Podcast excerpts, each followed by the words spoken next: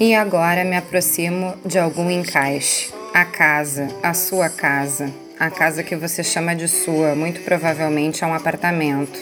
Um apartamento, como o próprio nome já diz, e o termo vem do italiano, significa deixar de lado, apartar, separar. É a partir dele, do seu apartamento, que você sai, assim como é para ele que você volta. Você volta quando pode sair naturalmente de outros lugares que não o que você está agora, que é a sua casa. Estamos em casa, leitor, cada um na sua. Nunca tivemos tão longe uns dos outros, tão apartados, tão separados, e por incrível que pareça, nunca tivemos tanta possibilidade de estar perto.